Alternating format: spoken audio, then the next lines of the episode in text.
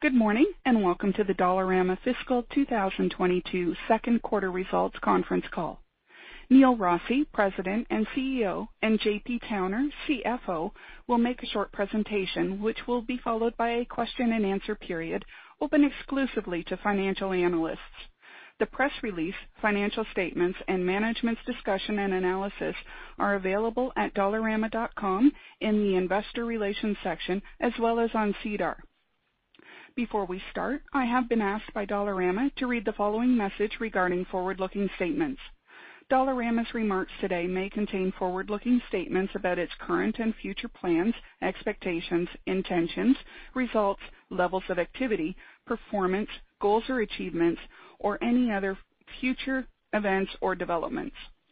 Forward-looking statements are based on information currently available to management and on estimates and assumptions made based on factors that management believes are appropriate and reasonable in the circumstances. However, there can be no assurance that such estimates and assumptions will prove to be correct. Many factors could cause actual results, levels of activity, performance, achievements, future events, or developments to differ materially from those expressed or implied by the forward-looking statements.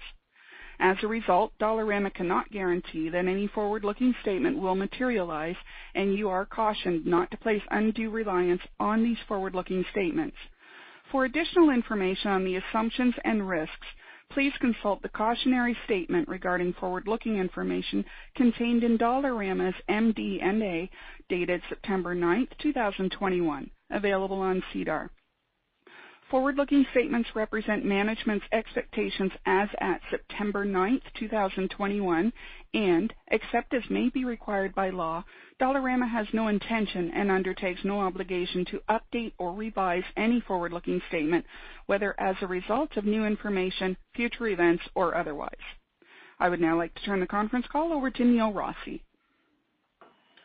Thank you, operator, and good morning, everyone. We've been navigating the ups and downs of the pandemic environment for over 18 months now, and no two quarters have been alike. For Dollarama, the second quarter of fiscal 2022 was defined by the ban of non-essential goods in Ontario. It impacted the tail end of our first quarter and remained in place for nearly half of the second quarter. While other restrictions across Canada also affected our sales, the Ontario ban's impact was significant for several reasons. Firstly, it impacted 40% of our network as we have nearly 550 stores in Ontario. Second, it coincided with our peak spring season sales and stretched to almost mid-June. Keep in mind that much of the spring seasonal assortment offered at that time is sold in a short window as it relates to activities completed in the spring, such as planting your garden or decorating your backyard. Third, it specifically targeted in-store shopping at discount and big box retailers. Some of the products we couldn't sell during that extended period were available for purchase in other retail environments, such as exterior garden centers, pharmacies, and grocery stores. All of these factors limited our ability to recoup sales once the ban was lifted. The good news is that it was a temporary measure lifted on June 11. For the remainder of the second quarter ended August 1st, SSS growth rebounded to mid-single digits. That's both year-over-year and on a two-year average basis, reflecting the underlying strength of the business. We increased total sales for the quarter year-over-year, and we delivered positive EPS growth while opening 13 net new stores. This speaks to our solid fundamentals, disciplined execution, and compelling value proposition.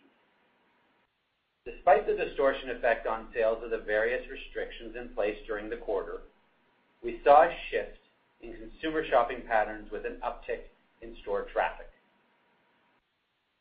On the real estate front, we've opened 25 net new stores to date in fiscal 2022 and remain on track to meet our 60-70 net new store target for the year. More stores are expected to be opened in the second half of the year, as has historically been the case for some time now. Turning to Dollarcity, we saw a notable increase in our 50.1% equity pickup of their net earnings. from 2.5 million last year to 4.1 million this quarter. We are pleased with the execution of Dollarcity's growth plan. New store openings continue in our four LATAM countries of operation, with a focus on Colombia and now Peru. During the second quarter ended June 30th, 2021, Dollarcity opened 15 net new stores.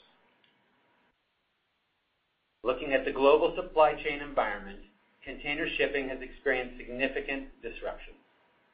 For fiscal 2022, our teams have worked hard to mitigate supply chain pressures, both from an operational and cost management perspective. Container shipping costs continue to be on the rise, and our rates are mostly contracted through the fiscal year-end. Pressure on container shipping costs continue to build, and as a result, will be felt more in fiscal 2023 as we renew contracts and renegotiate rates.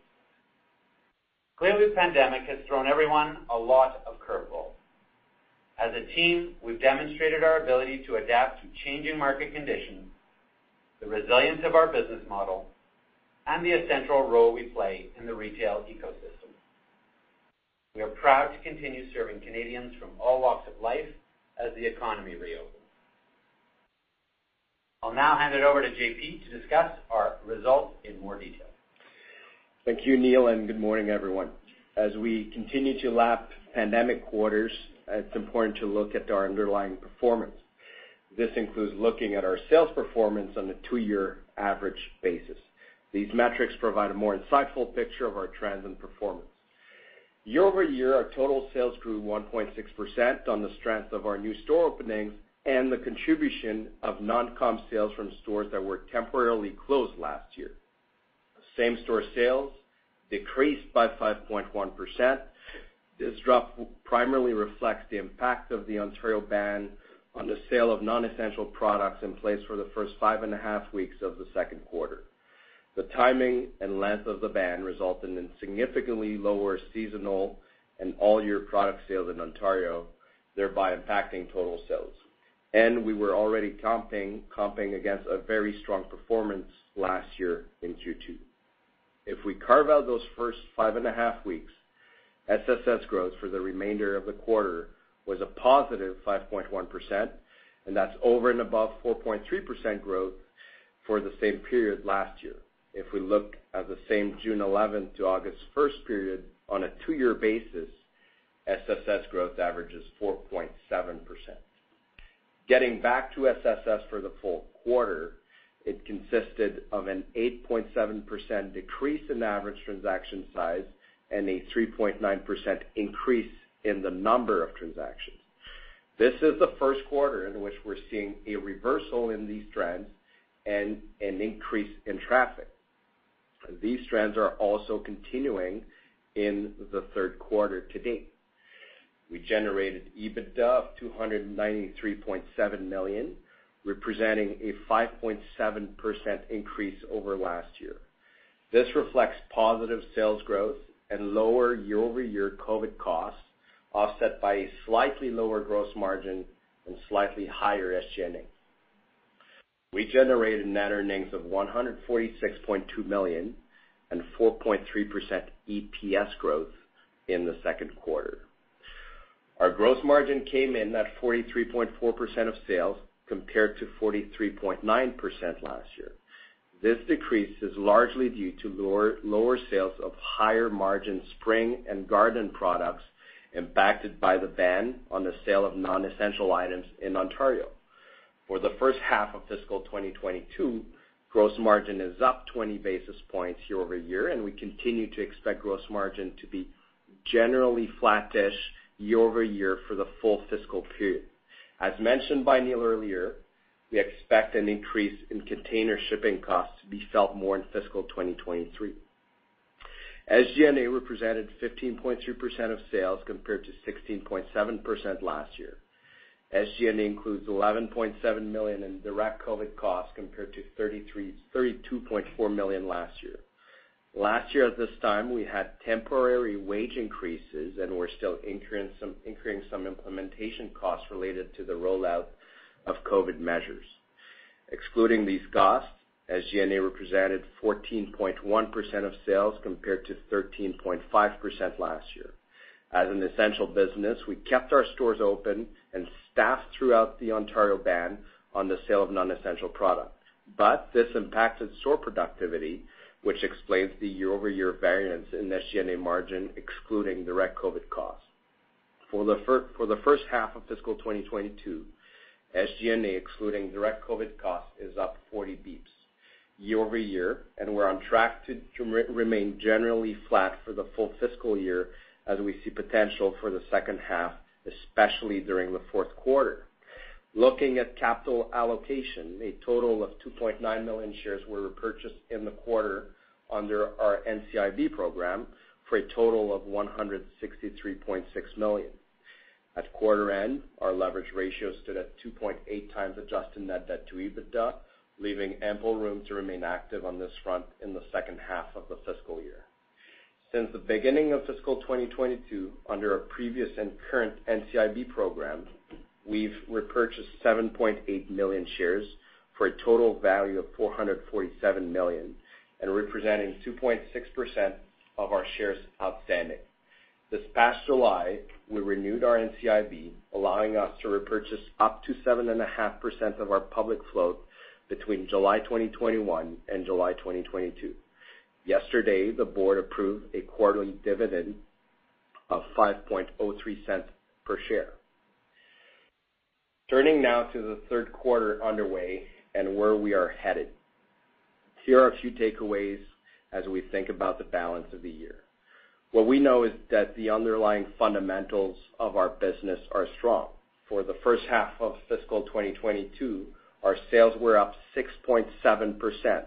We've maintained an industry-leading gross margin and have generated 15% EPS growth. This is in the context of the pandemic and strict restrictions directly impacting value retailers. Looking at the second half of fiscal 2022, and assuming that non-essential product bans are behind us, we are particularly looking forward to our fourth quarter performance. Historically, Q4 is our highest sales period of the year, and we will be facing favorable year-over-year sales comps. As you will recall, last year, we experienced a significant pull forward of Christmas sales, which boosted Q3 but negatively impacted Q4. And then our solid momentum in Q4 was interrupted by new restrictions, including a non-essential product ban in Quebec in late December, where we have about 30% of our network, resulting in a slightly negative SSS for the quarter. If we look at the third quarter underway to date, we are holding comparable comparable store sales compared to Q3 last year. Keep in mind that we're lapping our best quarter of the past five years. As for the rest of Q3, our performance will be dependent on the Halloween season. We'll also need to think about that on a two-year average basis. In terms of consumer shopping patterns, what we're seeing in Q3 so far is a continued increase in traffic and a readjustment of basket size. The shift in March of 2020 was very sudden, but to date, the reversal we're seeing is more gradual. In this context, we're as committed as ever to serving our customers and offering compelling value and unrivaled convenience while creating long-term value for our shareholders. With that, I'll turn it over to the operator for the Q&A. Thank you. We will now take questions from the telephone lines.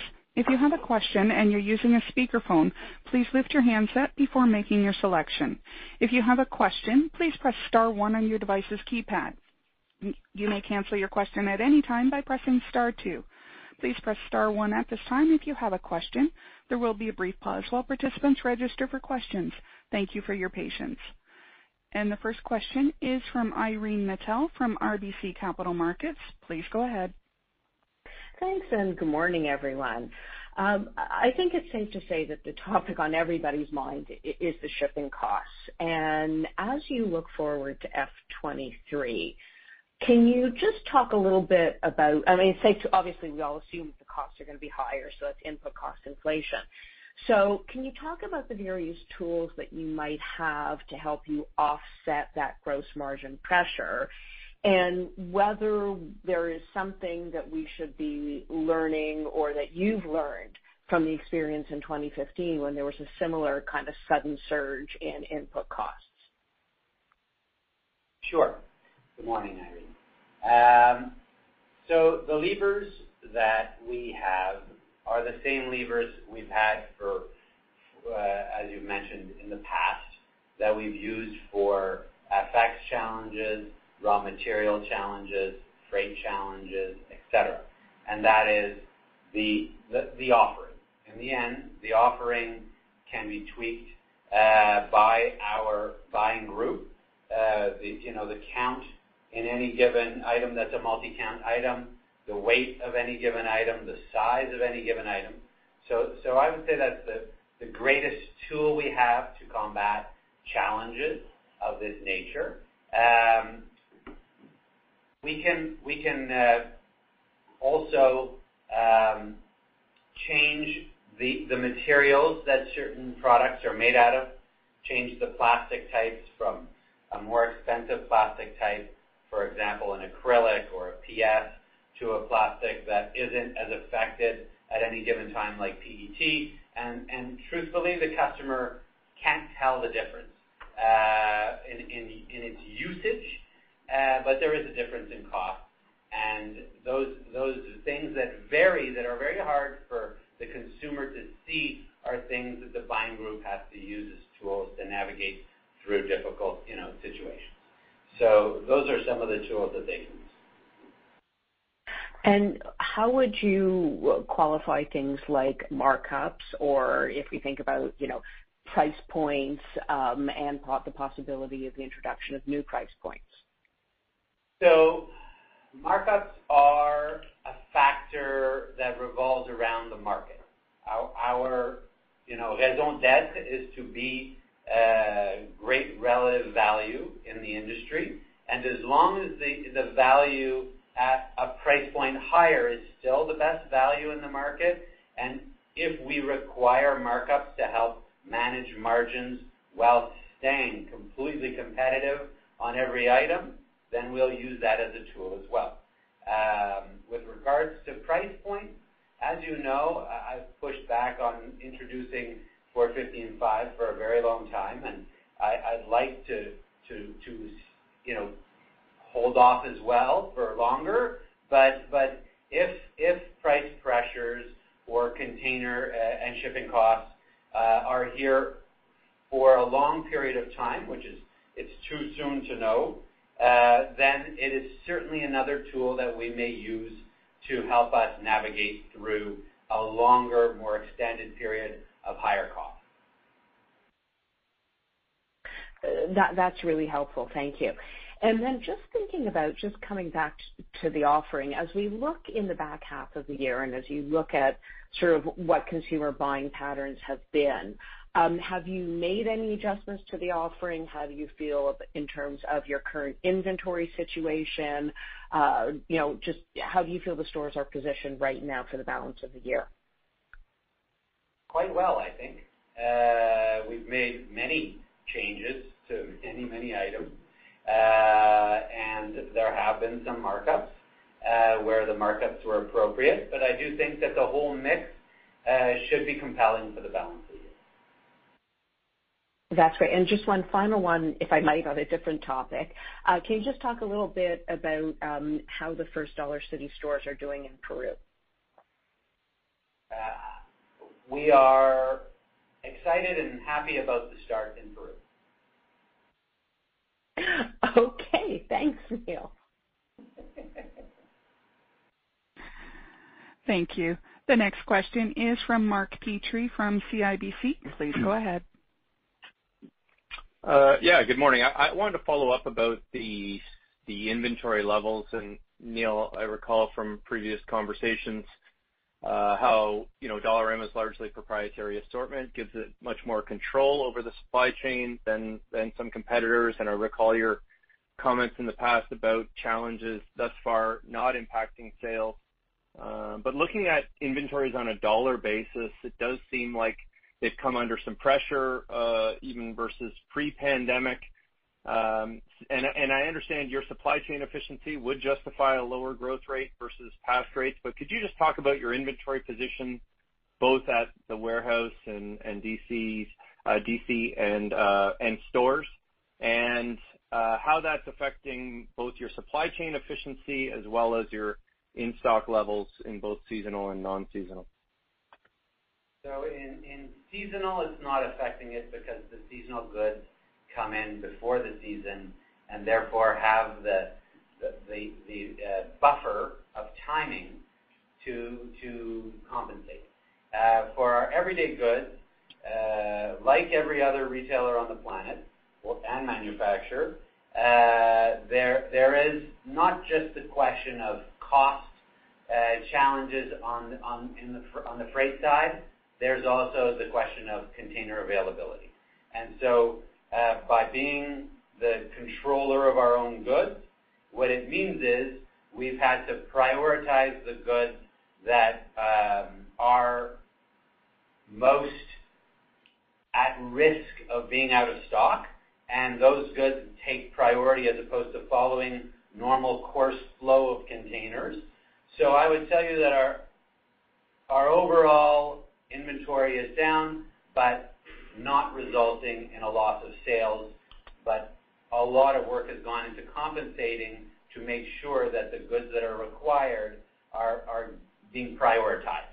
In the past, it wasn't something that we needed to be quite as focused on, but a lot of focus has been put on that over the last year to ensure that any delays or lack of containers was going towards items that we had enough buffer in our current inventory. Understood. That makes sense. And and when you think about the next quarter or two, um, uh, is that sort of an escalating concern for you with regards to in-stock positions, or are you pretty confident that um, that can be navigated and it's really sort of the longer-term cost question um, that's sort of a bigger factor?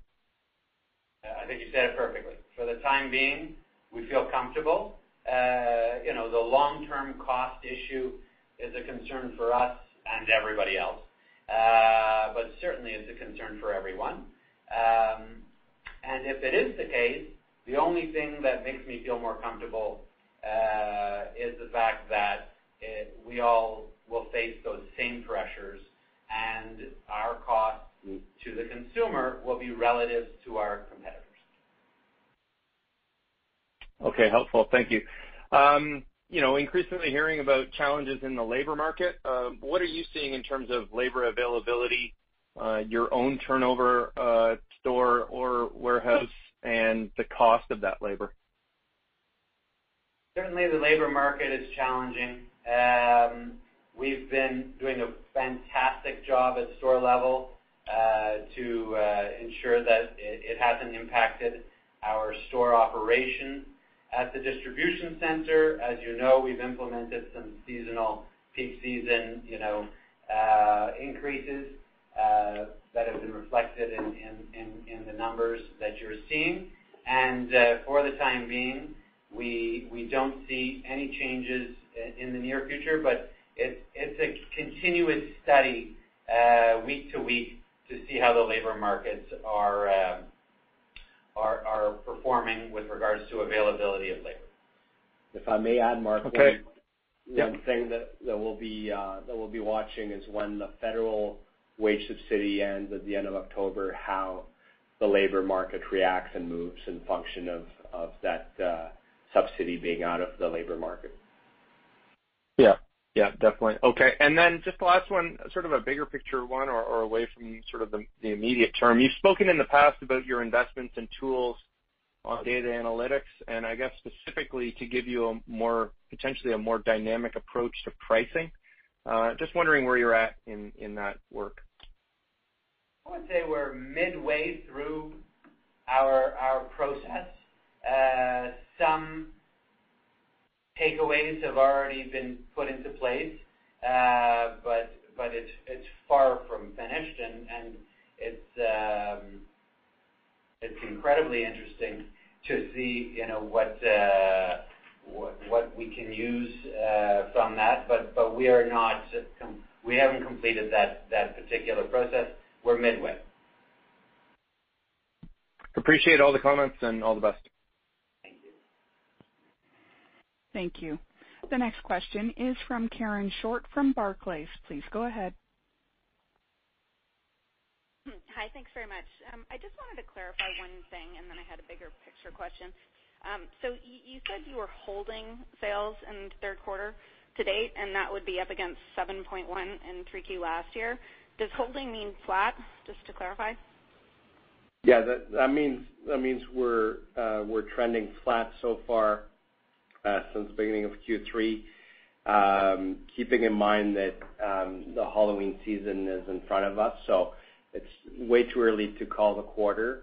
Um and it's it's really on an SSS basis. I mean, our total sales uh total sales are definitely positive.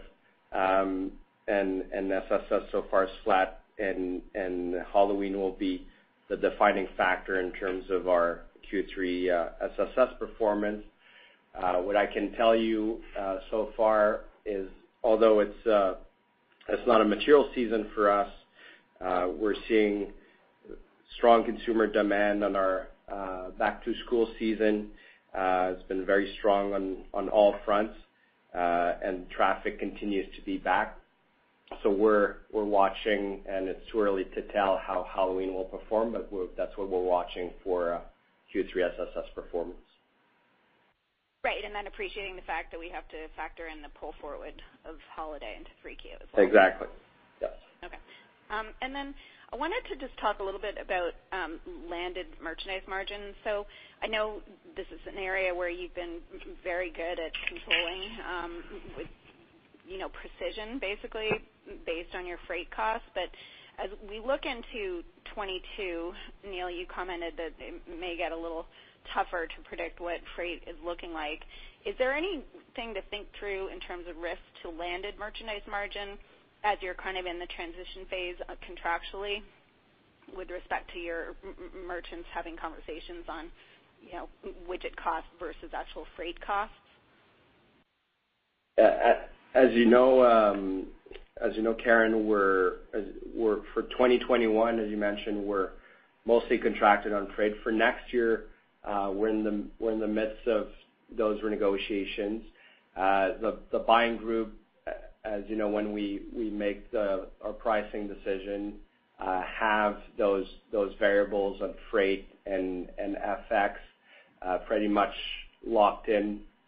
And so I think, as Neil mentioned, it's all going to be a question of relative value, Um and will be dependent on how uh the market and the competitive set moves over the next few quarters as freight costs uh freight costs uh continue to increase. And then um we'll we'll be a price follower as we've always uh been. And I mean there's there's definitely a benefit of having a multi-price point strategy in times like we're seeing now.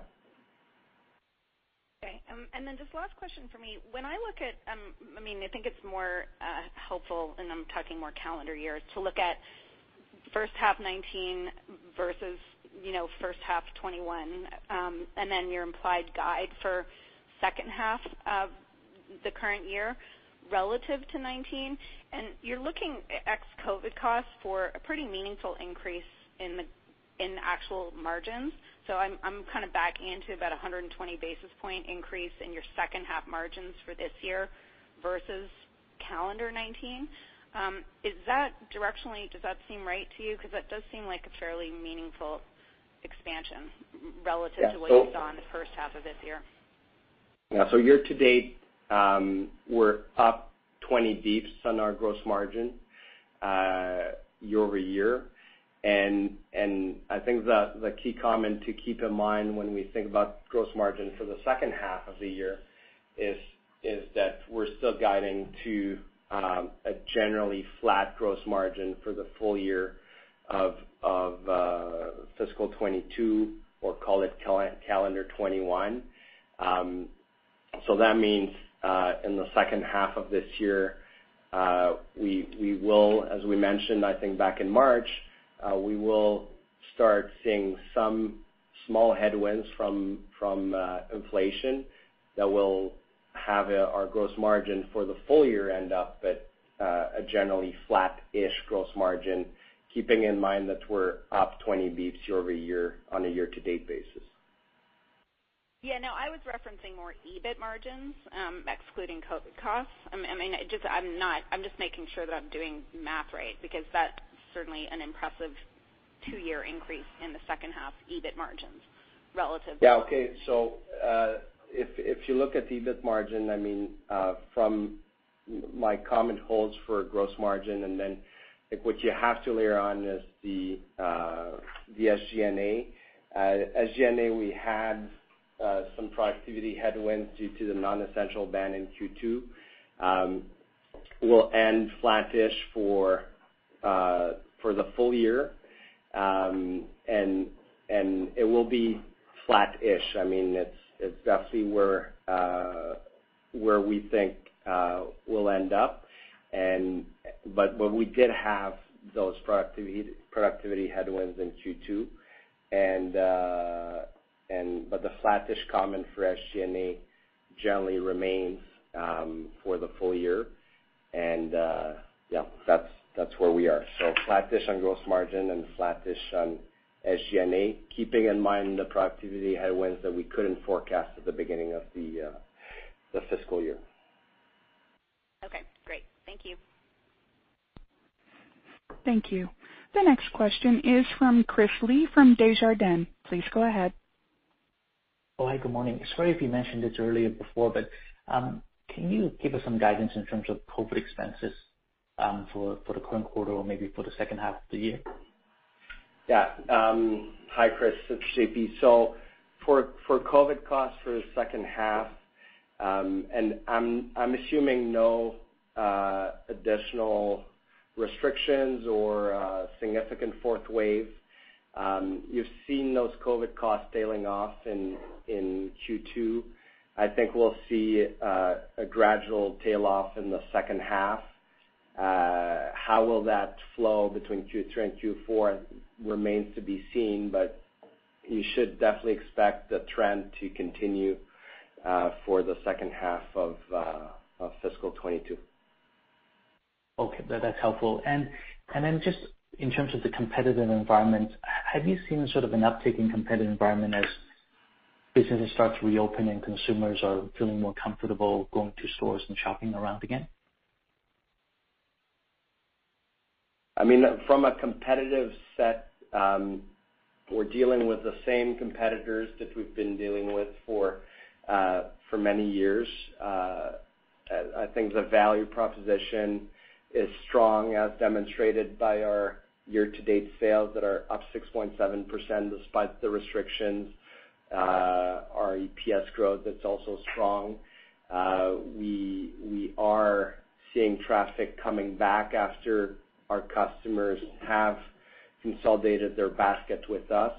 So overall, both in terms of relative value and value proposition, we think we're at the right place, and we haven't seen any material disruption in terms of the competitive set in general in Canada. Okay. That's helpful. My last question is, um, what are you seeing in terms of just the industry reaction to the recent cost pressure? Has there been a willingness by your competitors uh, to raise prices so far? Thank you.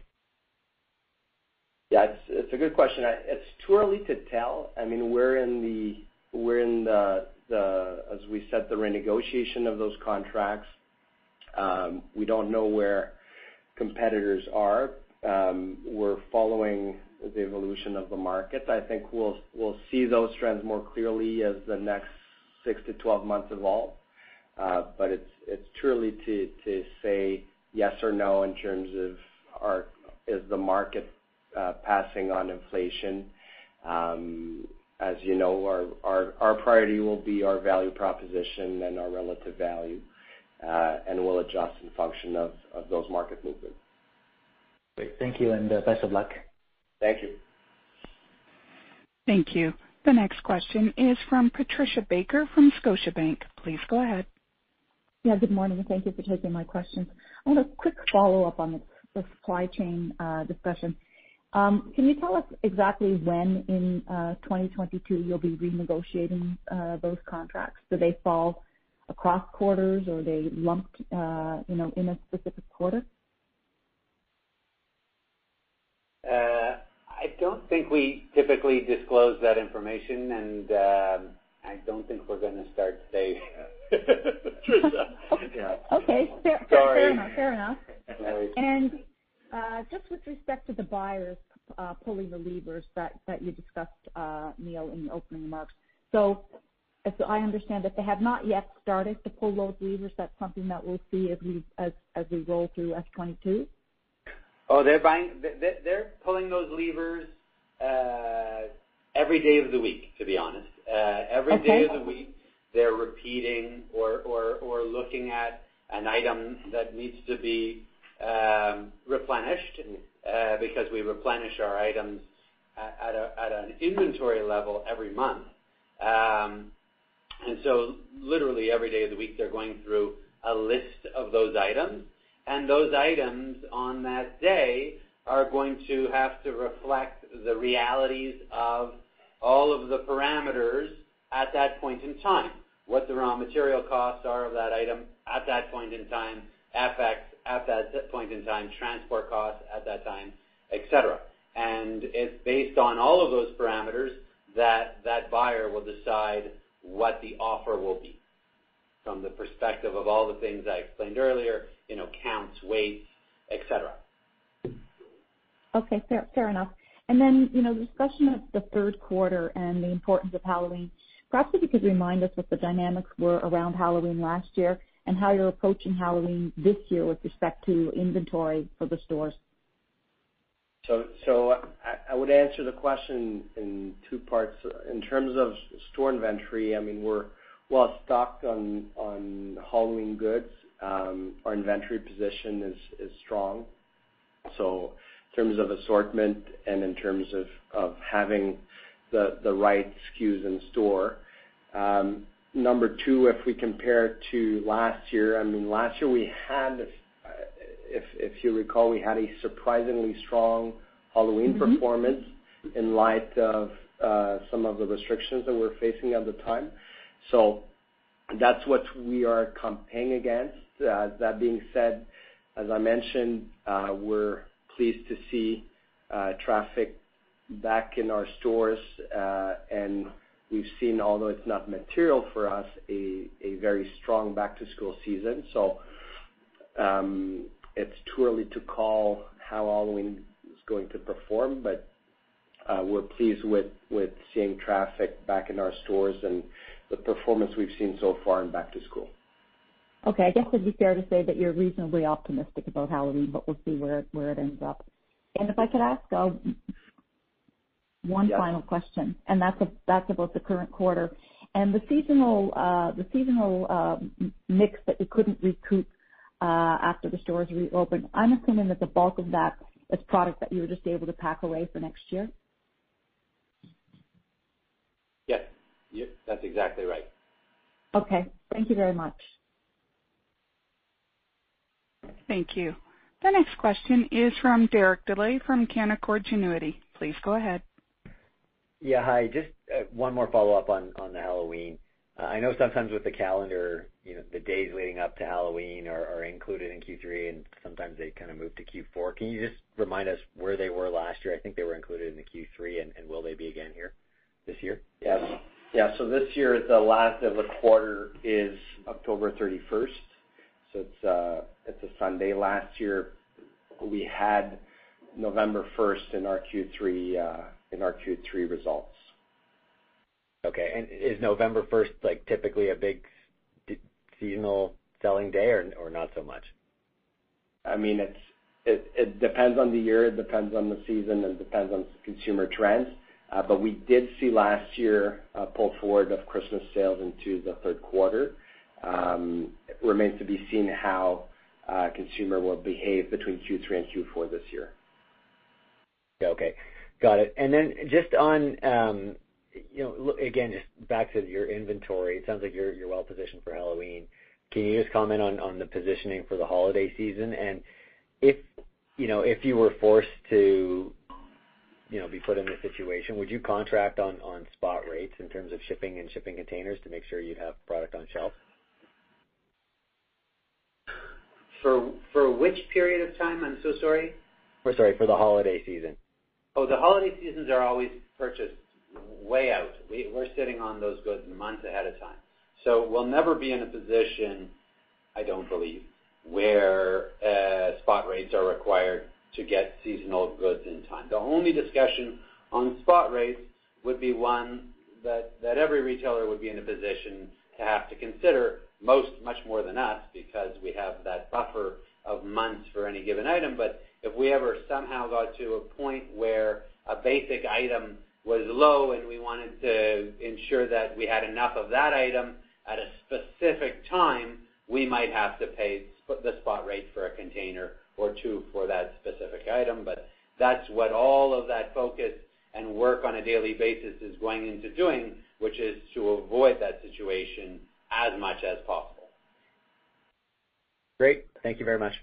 Thank you, sir. Thank you. The next question is from Brian Morrison from TD Securities. Please go ahead. Yes, thank you very much. Um, maybe JP, when you say SG&A flat relative to last year, can you just clarify that for me? Does that include or exclude COVID costs? Because when you go through last year, you had some pretty high COVID costs incurred in Q4. Yeah, it's definitely excluding COVID costs. Um, it's it's uh it's taking out the 32.4 million we had in Q2 last year and the 11.7 million we had in Q2 this year. Um, and uh, otherwise, on a total SG&A basis, we're definitely uh, trending down in a significant way. Okay. Thank you for clarifying that. And then I want to go back to freight for one second, if I can. When you see your language in your MD&A, it does say that transportation makes up a significant percentage of cost of sales. I'm hoping you might be able to clarify what the percentage of cost of sales that transportation has comprised on average, and maybe also what product merchandise would be. Yeah. So, um, as as you know, um, imports are 50%-60% of of our business.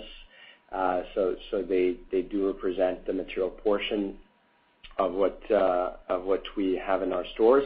In terms of the percentage cost related to freight and transports, um it's it's not something from a competitive standpoint, unfortunately, that we can go into. It would be too sensitive. Would it be less than 10%? It would be too sensitive. But uh uh it's it's uh it's a portion of our cost, but we we can't unfortunately go into the exact percentage. Okay. And then last question, if I can. Just, Neil, you said your willingness or your commentary with respect to bringing on new price points, and you'd prefer not to, but if potentially you could. How quickly could that be brought on board? Could that be a fiscal 2022 event? Absolutely. Thank you very much. Thank you. Thank you. The next question is from Edward Kelly from Wells Fargo. Please go ahead. Yeah. Hi, guys. Good morning. Um, sorry, but back to freight. We've heard a lot of mixed things actually from some of uh you know U.S. companies around their ability to secure containers at their contract rates. I'm just kind of curious you know, how you're um you know managing through this. And then as we think about you know the impact going forward, I know you don't want to talk about the timing of when you would negotiate, but how do overall market spot rates influence what you might end up paying on future contracts? Is there any way to help frame sort of how materially increase uh, could be around all this? Um, just curious as to whether there's any help there you could provide. Yeah. I think the best way to look at it, Ed, is actually to flip it around and look at the levers we have to manage those cost pressures. And uh um, We have a multi-price point strategy that uh, has been in place over the past 10, 11 years. Um and and as Neil mentioned, with several additional tools to manage uh the cost pressures. So I mean we unfortunately, we we can't quantify um what the what the the cost increases will be next year. Uh number one, because quite frankly, we're still in uh some of those renegotiations and discussion. More importantly, I think the focus when we have a multi-price point strategy is really on using the levers that are at our disposal to offset those cost pressures. And that's really how we've thought about it historically and how we're thinking about it now. Okay. And I guess, you know, somewhat related to this then, as you you know think about sort of $4.50, $5, Um, it does sound like there's still sort of hesitancy about wanting to go there, and I guess that's because there's still room in the price points underneath of this. But you did mention that you know, if there was some sustained cost pressure, right, that could change things. What would have to happen from a cost standpoint for you to view what's going on with you know with freight right now as more sustained? If the current freight situation lasted